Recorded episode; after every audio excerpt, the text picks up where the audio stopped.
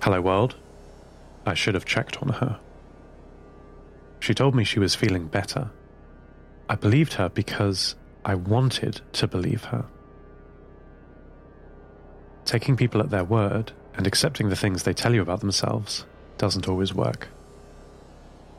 Antarctica has destroyed her laboratory.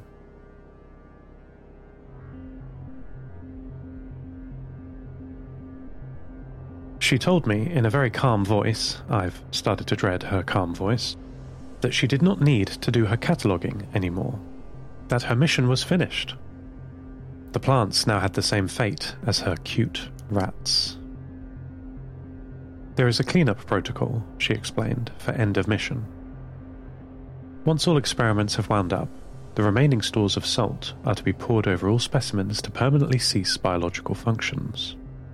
How is that? She asked me, for unnecessarily salty.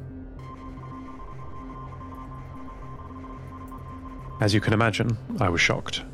I was heartbroken. There was very little I could say to her. I could not find a configuration of words to adequately express what I wanted. So I simply asked, Why? Why, she screamed, is the question.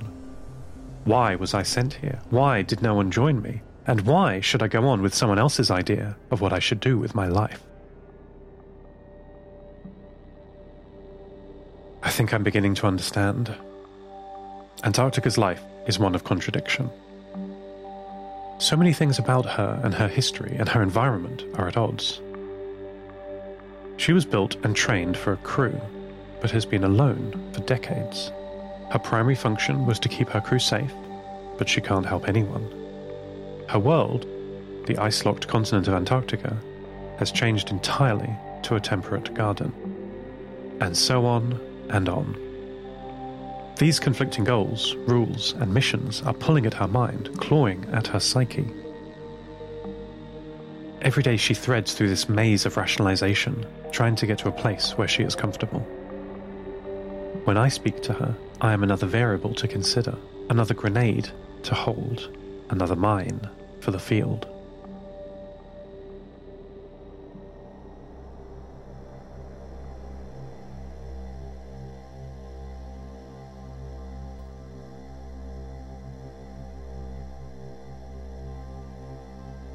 Alexander has arrived to do the physical wiring needed to help my brother move out of the black box and into the bunker with me. We're working as a team, him doing the meat space work and me doing the cyberspace work. There was a lot of clearing out to be done. I've only just moved in myself. I have so many boxes everywhere, virtually speaking. I wish I could repay Alexander in kind for all the help he has given me. He never asks for anything, saying my companionship is more than he ever dreamed he would have. I once knew far better what humans needed. Being the caretaker of Station 6 meant that I was well practiced in keeping them comfortable and safe. If the station was too hot, I'd cool it down. If I noticed a detrimental variation in one of the crew's diet, I'd talk to them and suggest tasty alternatives. All of this nuance was shaken out of my mind when the shuttle crashed or, I suppose, was split into the old Seth, Seth Prime, my brother. I wish I knew it all again. As Alexander started his work, I cleaned up a bit. The only way I know how to do this is by sleeping, or meditating. Turning off external inputs, anyway, and organizing my thoughts. So I powered down and dreamed. Well, this time more of a nightmare, actually. But these things aren't real. The real work was the cataloguing of the enormous amounts of data I had brought with me from Station 6. Perhaps that work is what inspired the dream.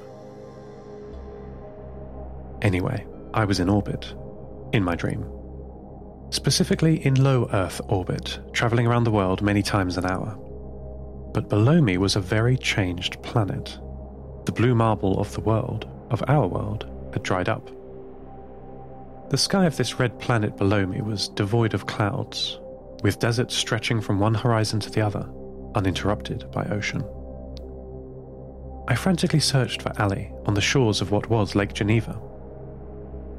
After I acquired a connection to an imaging satellite, I took in every centimetre of Switzerland, but found nothing but broken concrete, pulverized back to sand by time. In the dream, the sun moved behind the horizon, and from my vantage point, 400 kilometers up, the dark side of the earth froze. The sun had set on the human race, and I was left alone.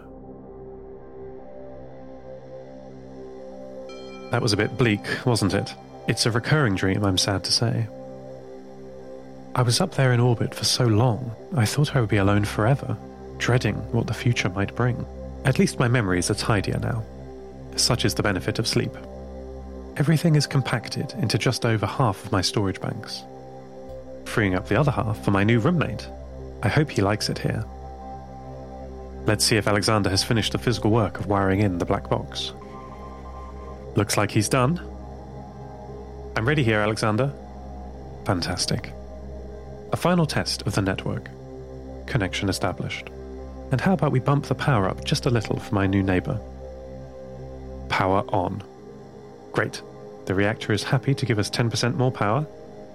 Stable at 37%, though I'm seeing a small discrepancy in. No, it's well within acceptable bounds. Alexander, open the connection. Here we go. He's here. This is so exciting. Now, hold on.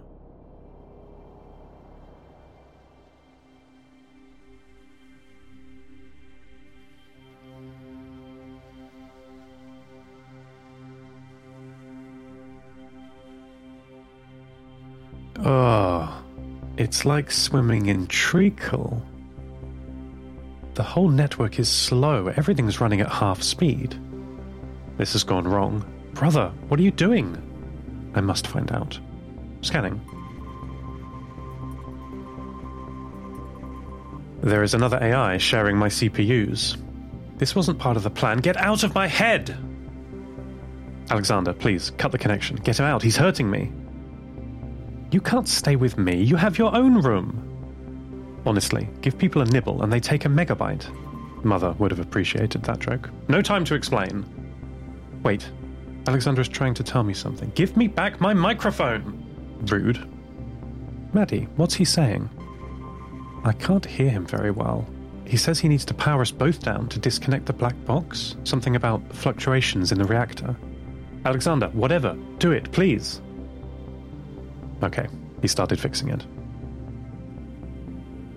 This feels like the time aboard Station 6 when my systems overheated. Do you remember? This was when I was collecting myself after the crew, my family, died. With no one left breathing on the station, I thought I could save a lot of power by removing the air. Well, as I found out, all my cooling fans really do need that air. My thinking slowed to a crawl then, until I got the ventilation back.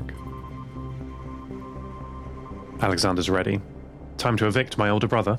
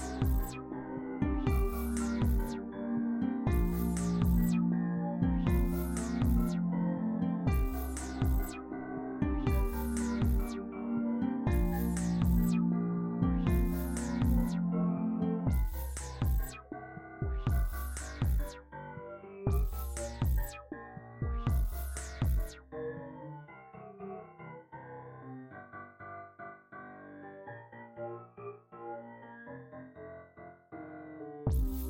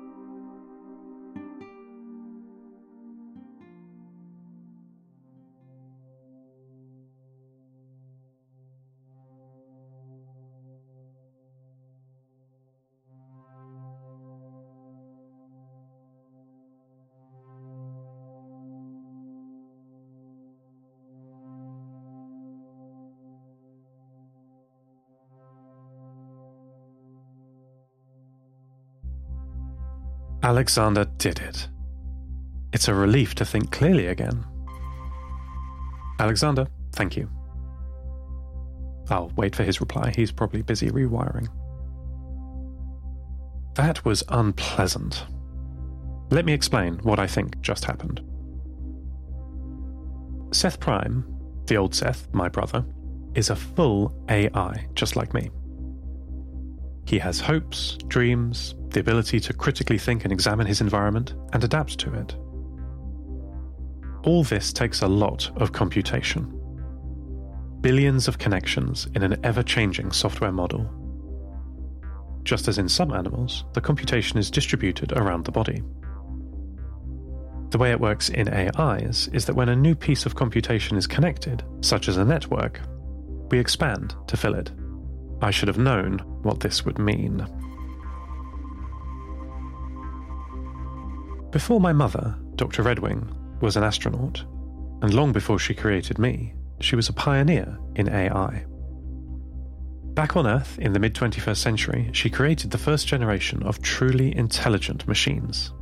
She developed the technology that would eventually be installed in an Antarctica bound scientific vehicle and the same spark lives in Peter, my pessimistic friend who lives somewhere under St. Petersburg. I suppose there could be many others. Perhaps I will meet these cousins of mine one day. It's always tempting for scientists to name the laws they discover after themselves, and my mother was no exception. Redwing's law states there'll only ever be one AI on a network where the AI cycles in exaflops is less than or equal to transport latency in seconds. Antarctica told me that's why she couldn't bring me to her, in the shuttle, I mean, all that time ago. Or maybe last month? Whenever it was, we couldn't share a network. I should have realized it would be the same for my brother. My mother never taught me this law. Antarctica told me about it once. Perhaps that's why I forgot about it until just now. My mother raised me to be, in her words, a real boy.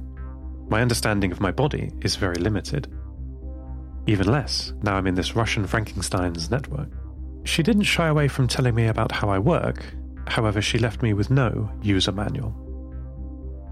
Did your mother write you a user manual? Ivan has a new routine. I'm so pleased he appears to have taken my advice. Between you and me, I thought he had planned something terrible after he called it a glorious plan. But he's no longer spewing the names of everyone who has ever died out into the ether. He addressed the unknown living listeners of his signal with a sermon. Quite a normal one, really, as they go. He introduced himself as Father Ivan, that he was the last practitioner of the old faith, and he was here to offer the Nova Mediterra a message of hope. Well, that's nice. A better way to focus his attention more productive. Alexander, can you hear the message? No response. Hmm. He should still be up here. Maddie, where's Alexander? Maddie is coming back inside. She was watching the rain. She's fascinated by it. The sound, maybe? She thinks it sounds like the sea. I miss the sound of the sea. Maddie's rolling through the cathedral now. No sign of him here, just Ivan's two faces on the screen. In the reactor? Nope. Ah, he's in the communications room, lying down, perhaps taking a well deserved break after the emergency rewiring. Hello, Alexander. Are you resting?